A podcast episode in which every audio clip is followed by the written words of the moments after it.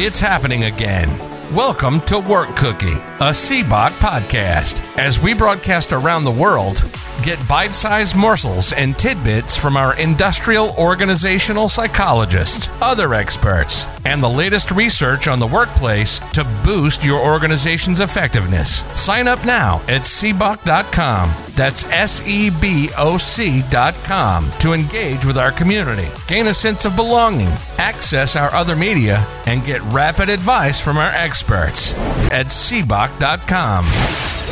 Welcome. I'm Dr. Jeremy Lucabeche, industrial organizational psychology consultant and workplace communication and negotiation coach. If you are in or getting into the industrial organizational psychology field and you feel a little lost in the crowd, you're looking for support to jumpstart your career, blaze your IO path, and maybe get the answers that your degree program never gave you about what it's actually like to work as an IO psych practitioner, check out SEBOC's IO Career Pathfinder membership at seboc.com. If you're a more established IO practitioner, check out our expert membership to showcase your expertise, build your brand, and be part of our initiatives. Do you lead a university's IO or applied IO psychology program? Go to seboc.com, get in touch to partner with us to build your program's brand and get solid real world support for your students. Let us do the heavy lifting for their engagement and experiences. And businesses, get in touch. We've got the bank of experts you need for coaching, consultation, and program development and execution. Please subscribe to the podcast because it helps us out and it helps the field of IO. Also, today, we have Tom Bradshaw with us, a voice and speech coach and a damn good actor, too. He is the official voice and speech coach for the industrial organizational psychology community. Well, hello, everyone, and welcome to Work Cookie, our weekly gathering of IOs, HRs, recruiters, and one actor as we try to make the world of work just a little bit better. And today, LindaAnn, you're going to lead us in discussion of maybe we're going to head in the wrong direction uh, because we're going to talk about AI driven leadership development. We're going to talk about rethinking executive coaching. And, you know, I'm an actor, so I'm already in a battle with AI because it's going to replace me. Um, and now I'm worried about, as an executive coach, maybe I just create an avatar and send it out to the world. Well, Where you we might go? be happy with the research that I found, and I wasn't hunting for this. It wasn't predetermined bias. So, so basically, just in summary, um, the integration of artificial intelligence in executive coaching can really revolutionize the way coaches are trained um, by providing personalized data-driven insights and scalable learning experiences, strategies to enhance leadership skills, and on and on. And it can analyze, you know, a lot of information and identify coaching trends and uh, facilitate the development of critical leadership competencies, including uh, decision making, communication, empathy, um, and simulate the coaching experiences. Right, so that's where some of it can can be helpful. Now, I, I think some of us have an image of well, can you have someone like an executive be coached by AI, right? In general, and um, some of the questions that I came up with, and or and I used AI to help me with these questions. Is that cheating? no, it's not. It's efficiency. is um, how can AI transcend traditional coaching methodologies to provide more personalized, scalable, data driven approaches to the executive leadership development process? Um, what are the ethical implications of that? And uh, especially concerning data privacy and uh, psychological impacts. And then the one that hit home for me, and this is kind of a leftover from the last conversation, I think it was last week's conversation, is can AI truly understand and navigate the complex emotional and strategic landscape of executive leadership, or is the human touch irreplaceable? So let me pull up my uh, chat and drop in some documents for you all. Uh, let's see here. Here's my so there's one here called AI communication for human to human communication, applying interpretable unsupervised anomaly detection to executive coaching.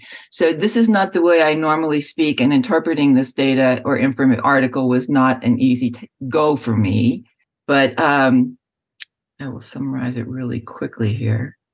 And uh, unsupervised anomaly detection means it's unsupervised learning, the type of machine learning that does not rely on labeled data to find patterns or clusters in the data. So one of the applications of unsupervised learning is anomaly detection, which is the task of identifying outlier, outliers or abnormal instances in the data. So in this article, um, what they found was when they were using this um, tool or technique, they found that expert coaches began to ignore the outputs from the computer once the outputs contradicted their observation or intuition. So, as the coaches had indicated, the, they found it difficult to rely on outputs based on simplified categories. So, if the the machine or, or whatever they were using simplified the information too much, then the coaches would ignore it. And um, and basically that the outputs um, were indifferent to the subtle changes of the nonverbal behavior coaches, and that's why they um, decided to disregard regard the computer. So, in conclusion on this particular article, what they said was uh, what their conclusion was is that human nature is often too complex to be simplified into well defined problems tractable by regular supervised learning algorithms. And then applying the existing explainable AI techniques designed for supervised algorithms to such a situation might not be a remedy. Instead, we can assume that the involvement of experts as the counterpart of AIs we suggest delegating the interpretation part to them and trusting um, them to induce their open-ended interpretations. So, so we're, we're so to me, what that meant, and I'm pleased everyone disagree. Um, to me, what that meant is at this point in time, what the machines are able to do in that interpretation of of watching people respond, whether that was body language or facial uh, changes and things like that, it wasn't enough solid feedback for the humans to say, yeah, I'm going to go with that. So um, let's go to Dr. Martha. yeah, let's go over to you, Dr. Martha. Let's start you off there. so that was so well said. I'm glad that uh, Linda and you found that article and brought it in to share it with us because I'll tell you that personally, I don't need a, a research study to tell me that human behavior and humans in general are so beautifully complex that we have yet to decode ourselves and our own behavior. So how can AI, which is really programmed by humanity, by humans, how can AI possibly do a better job at interpreting behaviors and telling us how to behave uh, than another human can. So there's a, a time and a place for AI, certainly. And as it develops and becomes better for our needs, uh, then we should use it by all means. LindaAnn said, Hey, I used AI to do this research because it was faster and more efficient. And that's perfect. That's where AI belongs, especially at this stage. But I think we are not giving ourselves, well, some are not giving the complexity of human behavior enough credit to know from the get go no, AI cannot really do any justice to taking over for, for humans, whether that's uh, training, whether that's assessment, whatever the case may be. You need another human. AI just doesn't cut it. And, and I have felt this way for a long time as a psychologist that's what I do. I watch people, I watch human behavior, and I understand that as much as we know and as far as we've come in this field, we have a long way to go. That's the beauty of science and of psychology. We evolve and continue to learn and discover things about our own species and our own behaviors. So there's no way uh, a machine, for lack of a better word, is going to do a better job than another human being. And that's my five cents on that. Well, I'm I'll, I'll at least pay you a dollar on that one because uh, I, I want to agree. You know, as as a coach with how do you be authentic on camera doing what we're doing right now? And I, I sure hope AI is not going to replace me because it is those subtle things. Uh, Dr. Mathew, let's go to you. So both LindaAnn and Dr. Martha bring up fantastic points, and absolutely the the human element. It, at least at this point with the technology, technology is nowhere near that human element. I actually had a similar conversation with another thought leader earlier this week on this topic about integrating AI, not just in learning and development, but in business operations and production and performance. And the analogy that we came to, the conclusion we came to actually first was that AI doesn't have to be something that replaces the human. It actually does better when it is integrated and worked together with both pieces. So, specifically, if we were to look at coaching, working with a coach who is able to observe those body behaviors, that body language, those subtle nuances that the AI technology is not going to pick up. But then you have the AI that's that is recording the conversation, and then you can pop that right into ChatGPT or something and say, what were the two or three main themes that came out of this? That coach may be able to say, Yep, I picked up on those things and listening to them. But there may be an opportunity where the coach says, You know, I didn't notice that they also talked about this piece. Why don't we come back to this at some point? It's all about that integration and that bringing together. The analogy that we came up with or that we worked through was that AI is like uh, using AI at work is like having a tutor that helps you with your homework. If the tutor does the whole homework assignment, you may have submitted a completed task, but the argument can be made that what you submitted was not yours.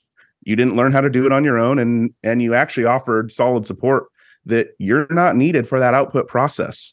On the other hand, if the tutor provides guidance and direction, offers suggestions, and helps you learn how to do it more effectively and more efficiently, what you end up submitting at the end ends up being something that you have contributed to, something that you have produced. Along the way, you've developed your skills and you've demonstrated that your effective use of that tool and those resources can benefit the output, and that it was with your skill that that output was produced. And really, you offered support while you are needed for that input, for that output. You've just shown that you know how to navigate and communicate with that AI technology. So, in learning and development and executive coaching, those that know how to incorporate that, this is the future of, of leadership excellence and innovation like AI. It's essential for today's leaders and today's organizations to stay competitive and, and pursue and achieve their goals. Having said that, though, Dr. Mathew, let me ask you this. Um, you're an IO psychologist, you have an IO psychology firm, um, you've got multiple clients, and you've got 10 IOs in the back room who are working with all these clients. But AI comes along and it can do a lot of that work for you. Do you need those 10 IO psychologists in the back room, or can you now go down to one? How much more good could I do with using that technology and those 10?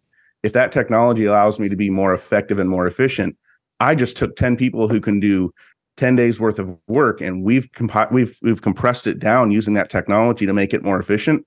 Look how many more people and how many more organizations we can serve. Now that was the best possible answer you could come up with. Thank you for not stepping on that landmine. Uh, Nic, let's go to you. it's fantastically interesting, and I may take you know kind of a devil's advocate portion, there's a lot of pushback. You know, people are afraid that AI is going to replace or take over the jobs. And I think in the conversations we've had in the last few weeks, everybody stops and says, it's not at the sci fi level yet.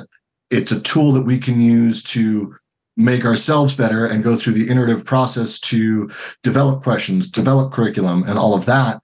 Um, but even listening to, to LindaAnn's discussion on, you know, the trainers just stopped using it because they thought they knew better.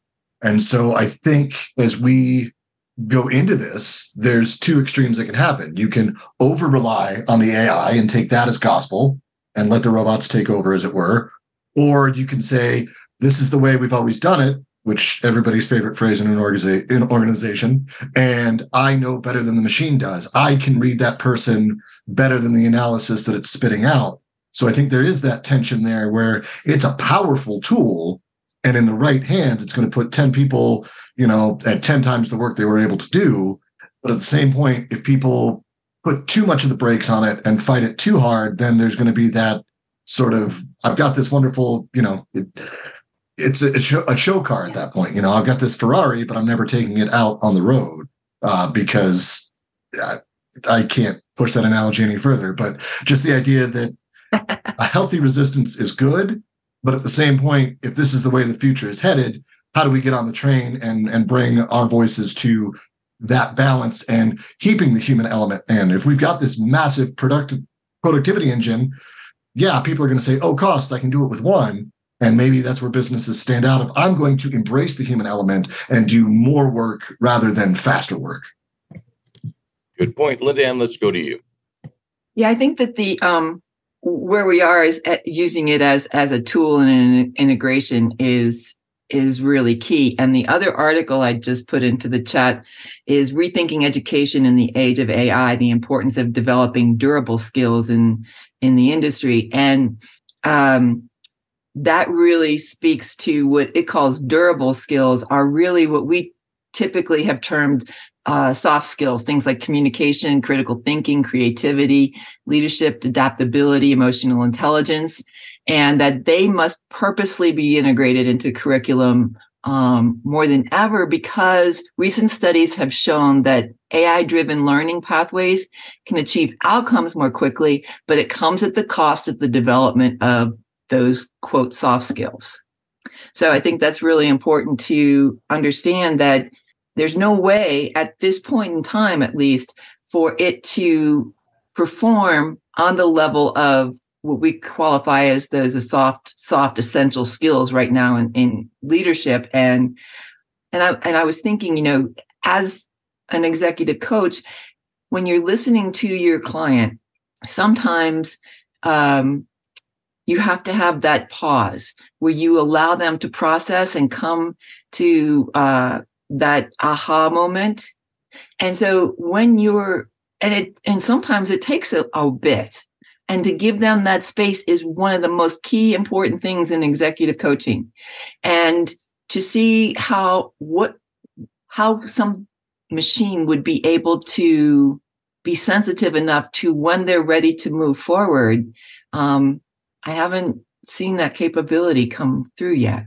Well, let, let, me push back a little bit and let me challenge you on this because, you know, I, I might, and right now, you know, I might spend money and go th- see a therapist, um, which is always a good thing to do. Um, and right now, I'll pay for it, and you know, it's quality and everything. But the technology is getting better. And what happens in five or ten years when I can now talk to an AI psychologist, and it only cost me ten percent of what it actually costs me to talk to a real human. Real human's still probably going to be better, but the technology might be advanced enough that, you know, for that heavy discount, I might just decide to go with the AI version. And isn't business going to do the same thing? I yeah probably they will probably use it as a tool right and i and i see that you know one of the things for example if you're looking at using AI to develop someone's um, leadership skills, right? Having them be able to practice on virtual reality or um, have it and then have it give feedback. Like if it if you're doing um, a virtual reality uh, case study situation where it's providing you the opportunity to practice and it can give you feedback um, then and you can do that maybe on a learning a, a daily basis well that would improve your learning curve significantly right? Other than waiting for that opportunity to show up five times in the next year. So i, I think that's a um, a really good process and tool. I think that um, i don't and I had this argument with uh, not argument disagreement with with Jeremy last week on the intuition. I just don't think it's got that capability at at this point. Um, and I guess I need to stretch my imagination to see how that would work, you know. But I think that the having that emotion, that empathy, that thing, that part doesn't for example, here's one thing. Say, for example, you've gone through a, a, very tragic situation and you're come to a counselor and you're you're working through your grief or whatever that is, right? Um, how that AI coach responds to you, how can it feel authentic to you in the expression of that empathy? Um, well, I can create a whole movie right now. which is all AI, and it will act on your sympathetic nervous system. Uh, Although I do like the idea as someone who works with executives on presentations to be able to use AI in virtual reality and they can practice their presentation to a virtual audience. And if they're not very good, people will get up and leave. I'm actually kind of excited about that. Uh, Dr. Martha, let's go to you. So just to touch upon what LindaAnn's response was to, you know, at the end of the day, the decisions you make, whether you're an individual or a corporation when it comes to something like that are partly driven by how cheap you are. I mean, look, some people understand certain value demands certain price and they will not compromise. Other people will say that's good enough. Um, so there's always going to be choices that are driven by the cost versus driven by the quality of your experience and what you're expecting, which brings me back to uh, something Nic said that I wanted to comment on. One of the things that he said was something to the effect of using AI um, to produce more or something to that effect. And I always, I always point out this, what I call the hamster wheel of lunacy that we have all bought into. Why do we have to keep producing more and more and more beyond human capabilities? Is it because you can't sleep unless you do? Or is it because a corporation wants you to make more money for them? Let's think about this. Let's be honest with ourselves. At some point in human history, right? Think about the, the, um, the, the revolution of, of employment that's what it became when everybody was working for someone else of a sudden. People were in factories. It was about faster, faster, faster, cheaper, cheaper, cheaper. And we have been so brainwashed that collectively we continue to think along those ways. Why would I want AI to help me to do more work faster? To satisfy the organization? I don't own the organization. I just get a paycheck. Let's be real and let's be honest with ourselves. What is your purpose on this earth? To make someone else rich? Why not combine your efforts with AI to work on quality instead? Wouldn't that make more sense? If we can offer better products and better services because we come together with this new technology rather than running faster, of the hamster wheel of lunacy. So I like to remind people of that because we are so caught up with that. We think it's normal. It's not normal. It is not normal to work yourself to death and find new ways of getting there faster. Let's work on quality of how we can improve the experience, what we can provide for someone, what they walk away with, how they benefit from it, not because we were able to do more. I hope someone takes a clip of what you just said and sends it out to every CEO around the world uh, because I, you know, that's a wonderful world. I want to be there, um, but I don't think we're quite there yet. Dr. Mathew, let's go to you. So, a couple things that I wanted to chime in on. One of them was Tom, your question about you know that heavy discount for the for using the AI version, and then to very much echo what Dr. Martha was saying it comes back to choices that you as the client get to decide what's effective and what's successful coaching or therapy or counseling or whatever it may be looks like to you ai is already doing that with you know generating resources software programs uh, other things that don't necessarily have a human directly involved at every aspect of it or at least not every time but it still offers benefits and again you the user have that choice to say is this meeting your wants and your needs or do you want more and then um, i love what Dr. Martha was just saying about why is there that need to do more and I want to expand on that a little bit. Uh, one of the thoughts that came to mind was the uh, the introduction of the assembly line. So that that wasn't AI, but it was a way to do things more effectively and more efficiently. And you know, when that was introduced, there was an op- there was an opportunity. Great, we can now produce things much faster. So let's keep working the same hours and triple or quadruple or whatever the number is, produce more. Or it's an opportunity to take a step back and say, what used to take us three weeks to build now takes us 12 days we can we can take more time for ourselves we can we can you know there's a lot of talk about work life balance. Resources and tools and ideas innovation helps helps allow that balance to be defined by the individual person. We're no longer tied to doing a, a particular task for 24 48 whatever how many hours it takes to do it.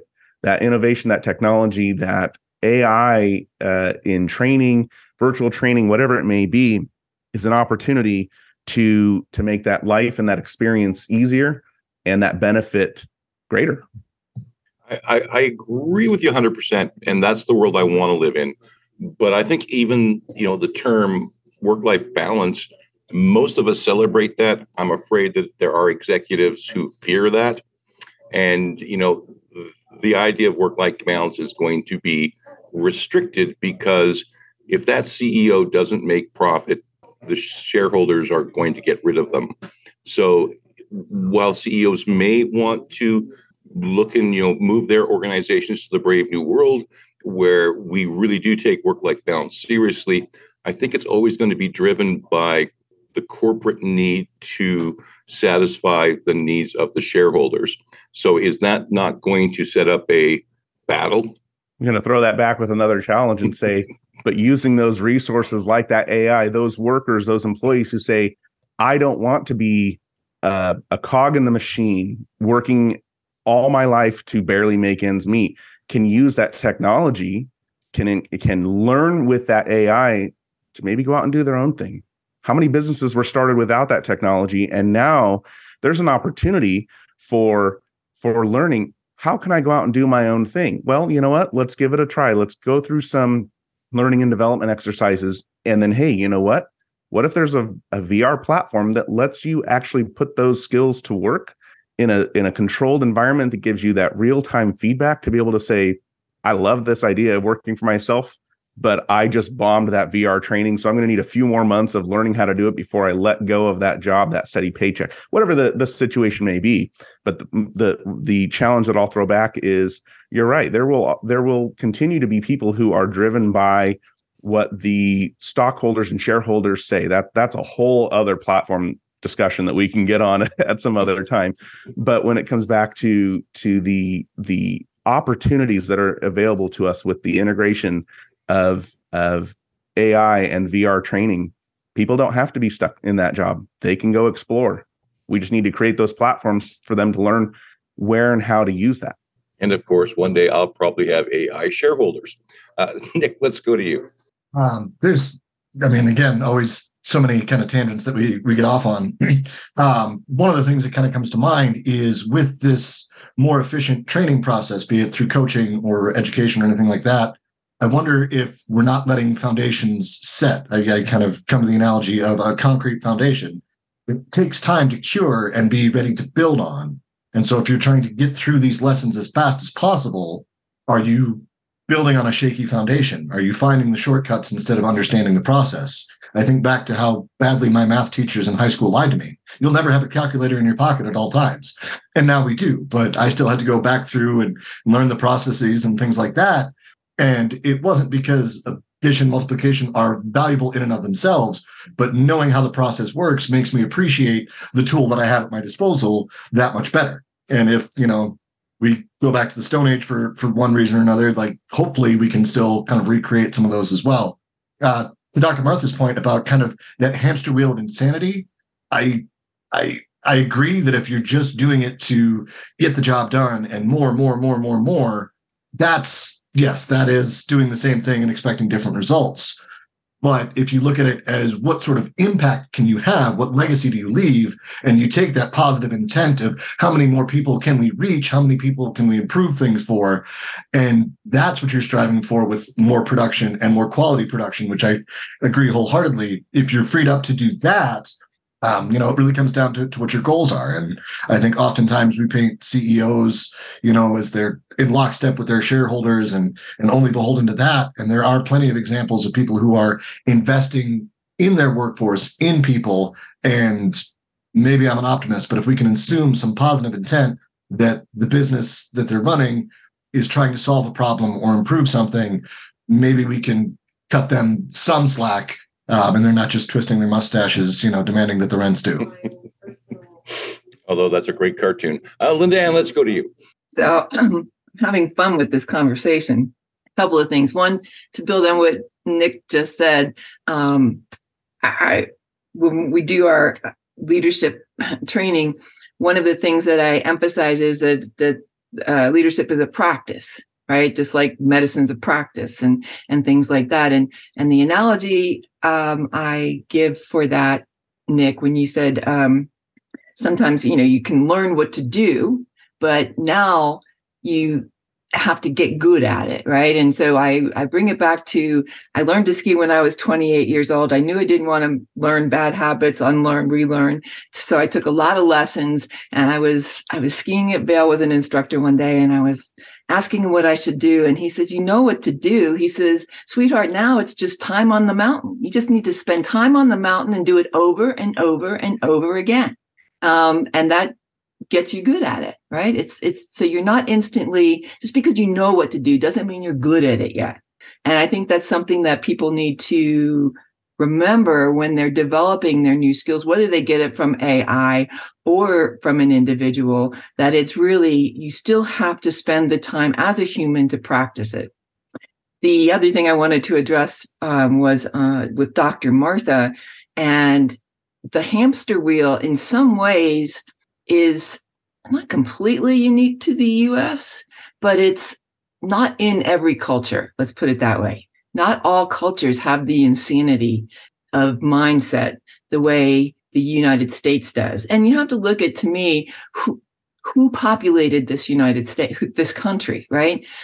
What was the personality type that would leave their home country with you know a dollar in their pocket travel days on a ship and come to where they didn't know the language and then for the opportunity to work hard and get ahead that generational impact i think is just now start because of all of our uh, the way our communications are so global and our societies are get, becoming more global, I think it's only now starting to become slightly diluted where you go, yeah, I don't think that that's the best way I to to live my life. And I think that you're getting some pushback from people who have that perspective that are millennial, Gen Z, and and Alpha um, perspective. So I don't know that it's going to last here. I don't know that it should last here.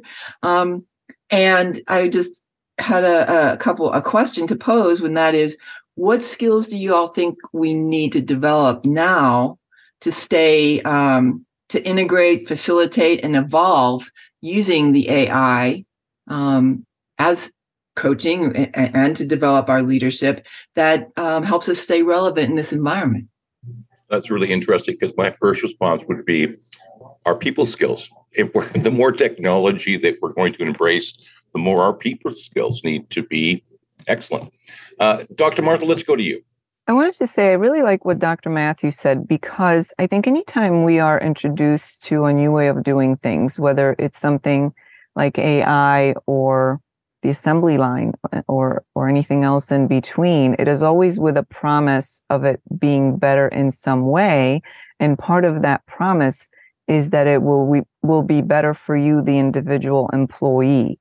And while, yes, some people are benefiting from better, faster, easier, more efficient ways of doing things, not everybody is. So LindaAnn brought up this global um, idea that not everybody thinks the way that the Western societies or US in, in particular uh, seem to have that mindset. But then we hear about how our thinking influences what goes on in other countries. So think about those factories that make whatever parts or gadgets that we enjoy.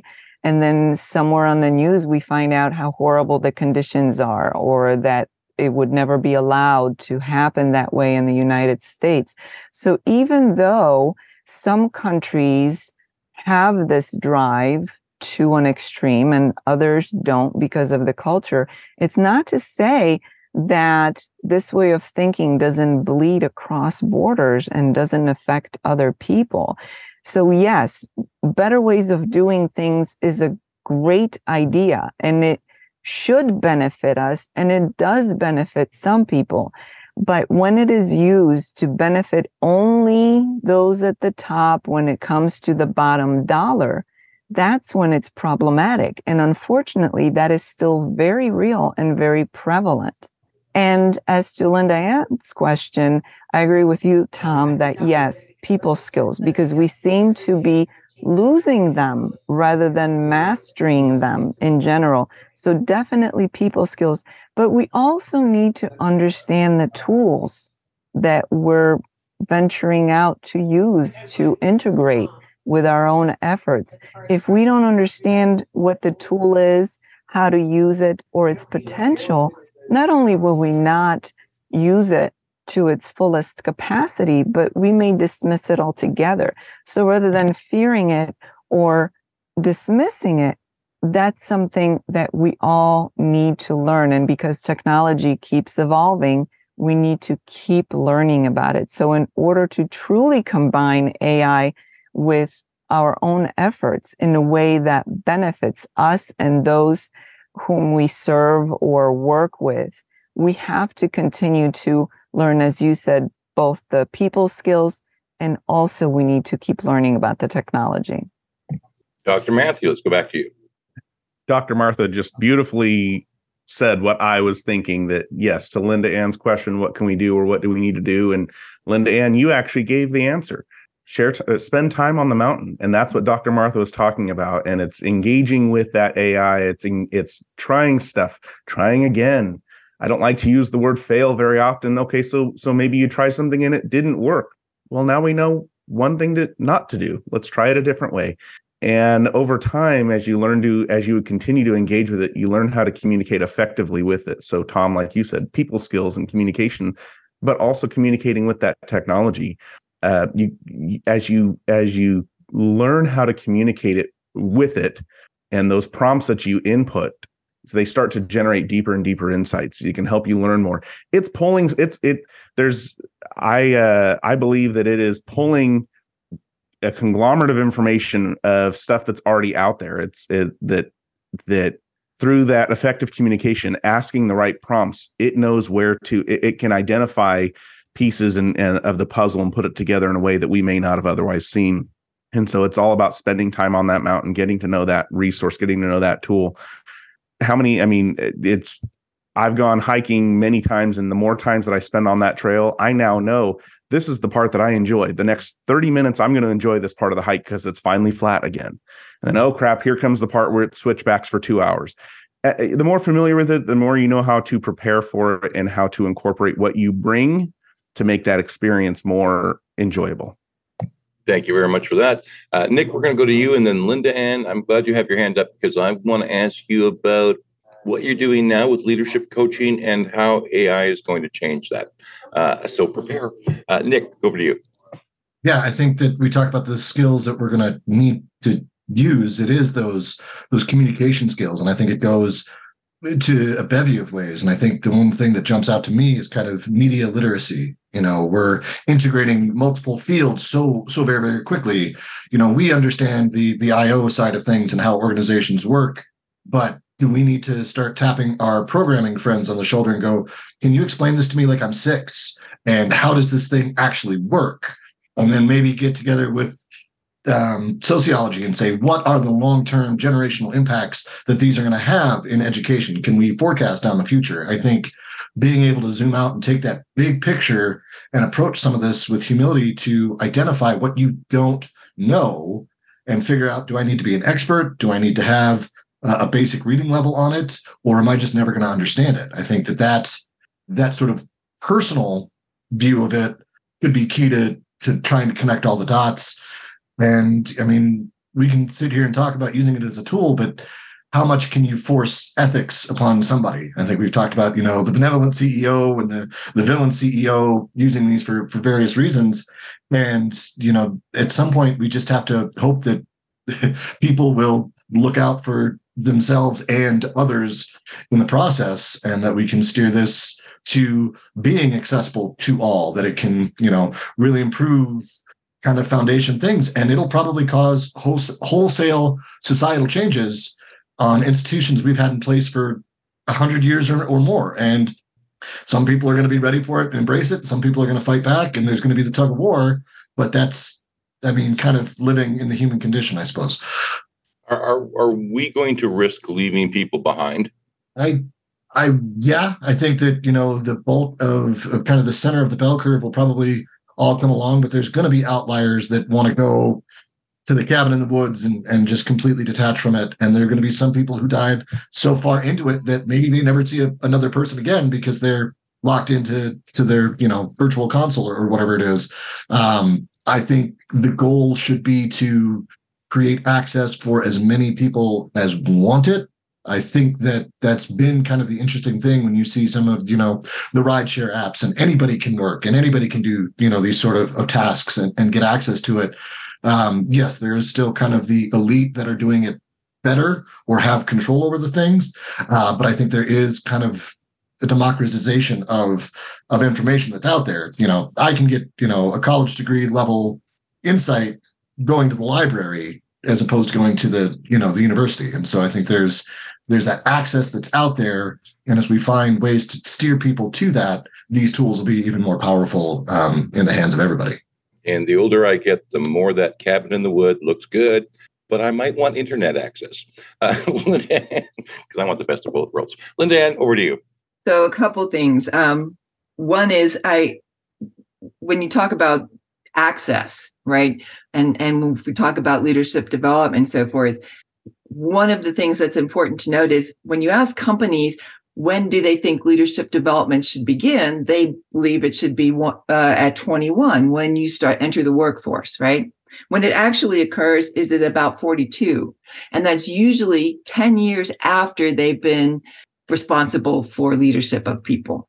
So there's that that huge gap. So that's where I think that AI driven um, leadership development skills can be helpful in introducing leadership skills, leadership development processes, and giving them the opportunity to um, uh, start to practice before they're responsible for other people's professional success um, can be a, a big deal that we and if we can facilitate that and then um, augment that as other leaders as people are trying to develop those skills i think that's where we can use ai um, in a very productive manner well uh, go ahead. sorry go, go ahead go ahead no no go ahead so are there are there any tools that you think might come along that will that you're going to want to incorporate in the training that you're doing with executives. So, for example, Jeremy and I have often done role playing where he plays the IO psychologist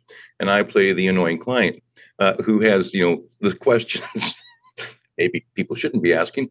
Uh, but how would you, for example, with that, you, can you now use artificial intelligence and AI, even maybe virtual reality, to create scenarios where perhaps there is artificial intelligence playing that annoying client. So for IO psychologists, um, you know, it'd be a good training platform. But if you reverse it, you know, and it's now an IO psychologist AI, maybe that's a, a good tool for me as an executive to practice with. Yeah, I think that that it is a good tool to practice with. I think that, um, and that's where I, you know, that it will give you the time on the mountain right and um, but i think other things that would allow for leadership development and one of the things i'm the biggest proponent of is to when you are this executive leader uh, you you grab the junior person to, to come with you on your next meeting just go be a fly on the wall we can talk about it ahead of time. We can talk about it after, and we can have those conversations. Those conversations after you've had a meeting with a client or something like that, that would be very difficult to replicate and get that real time experience. So I think there's a good, there's a way to balance the two. I think role playing is excellent once people get past the, the stigma of role playing. um, you know, uh, so there's that. Um, so are there any are there any other ways that, you know, as you're doing leadership coaching right now with executives, is there any AI technology that you're going or is there any situations in the training where you're wishing you had AI right now and that you it could it make your life easier? Could it make the training better? I do wish that, and it depends on how what your client is like. Like I have one client right now who he's all about being in the office, real people, real time, real, you know, and that's not really something he's ready to embrace. So you have to meet people where they are too, um, and then have tools that can maybe inch them along to how to use that that process. But I think definitely it's um, I can see uh, specific ways that AI would be very helpful. Um, and we were talking, we were actually having a conversation about how his industry would be evolving and what it would look like, and and how they could use it, and how could they could speed up the. He's this one is a civil engineering firm how it could speed up the building process you know instead of having the reviewers review it in real time you know taking the month to three months or whatever to get the drawings back they could do it AI and you could have comments in a, a, a week and get the building up in a month, you know. So there's lots of ways to look at how to facilitate that. But then you need to have the skills as a leader to encourage that learning, encourage that process, scale your business, uh, evolve your business and the processes, embrace that new technology and bring it in the door. So what what happens because one day we're going to get there. What happens when I'm a real person leader and I've got AI employees? Uh, then you get to take a longer lunch. Good answer. I'm, I'm, now looking forward to it. All right. Do, do, do, you or anyone else know if there is, you know, I'm sure everyone heard about Chat GTP, PTG, whatever it is. Um, I write with a pen. Um, and probably a good tool for me to start playing with. Um, but it's sort of just happened, at least in my world, where you know you kind of heard little rumors, AI is coming, and all of a sudden, Chat GTP comes out, and the first thing is like, is it good or is it evil? Uh, but you know, sitting here and you know behind my camera, I didn't really know it was coming along, and I'm sure there's other technology which is about to come along that we have no idea about. So does you know you or anyone else who's here today, you know, have some insight into what might be coming down the line when it comes to AI? Everyone I don't have the next gen answer. Um,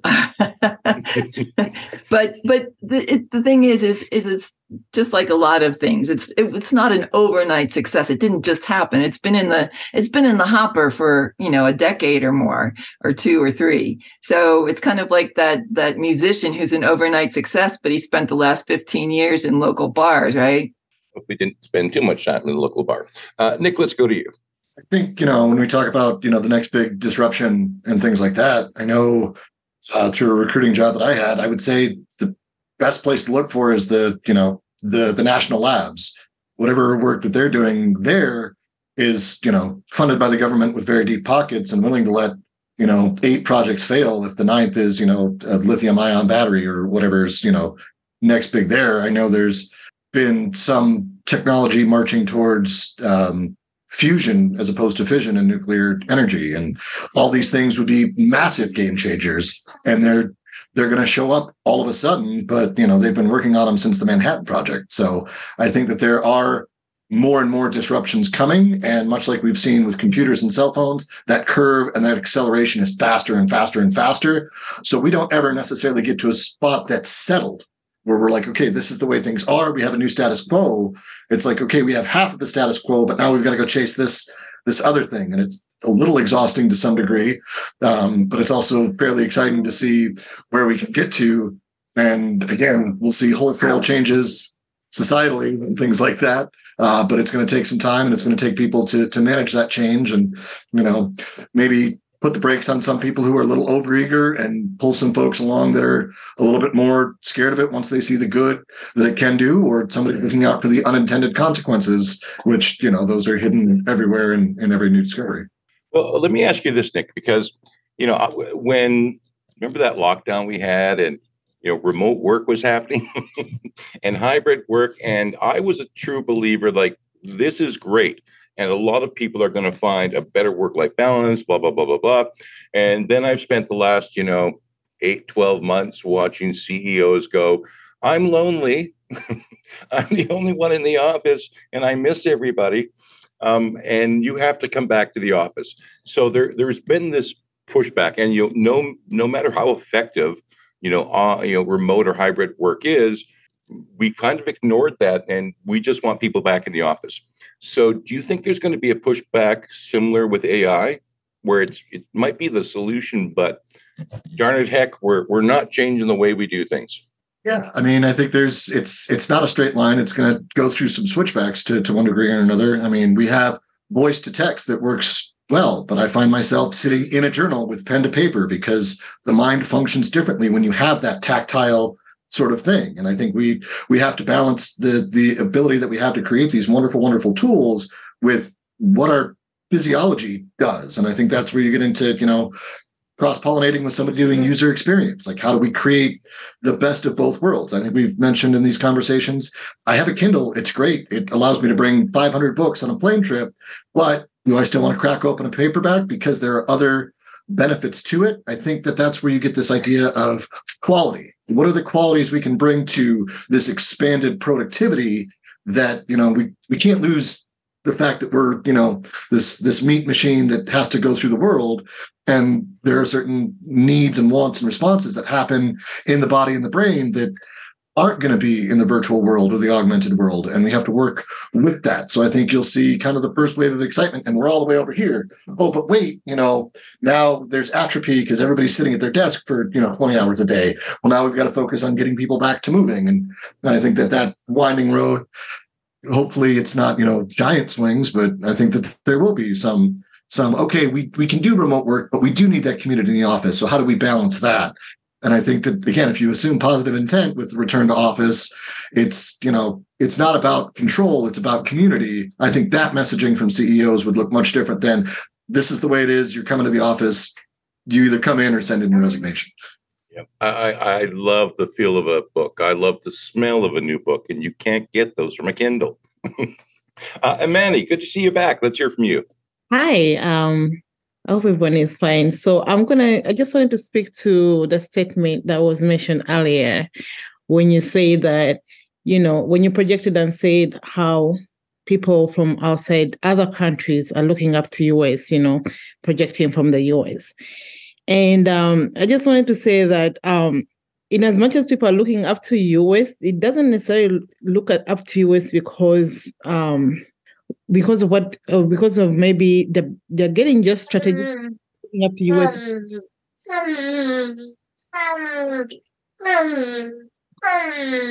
Hello, Manny. We're getting a weird sound.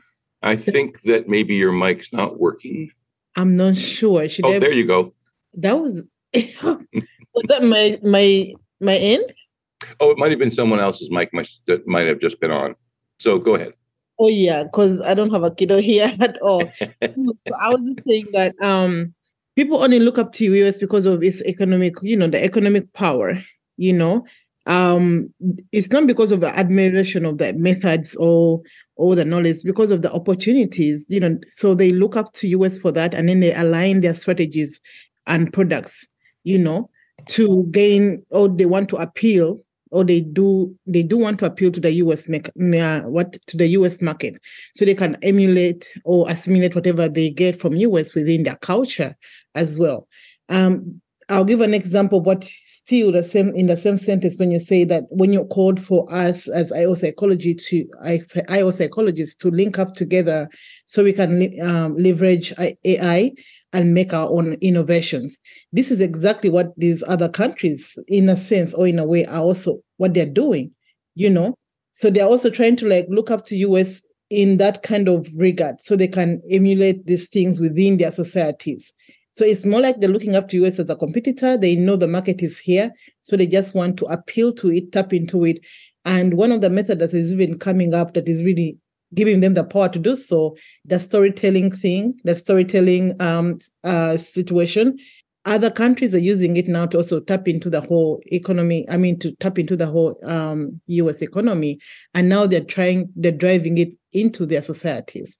So it's not necessarily that they're looking up to US just because it's all the great ideas and stuff.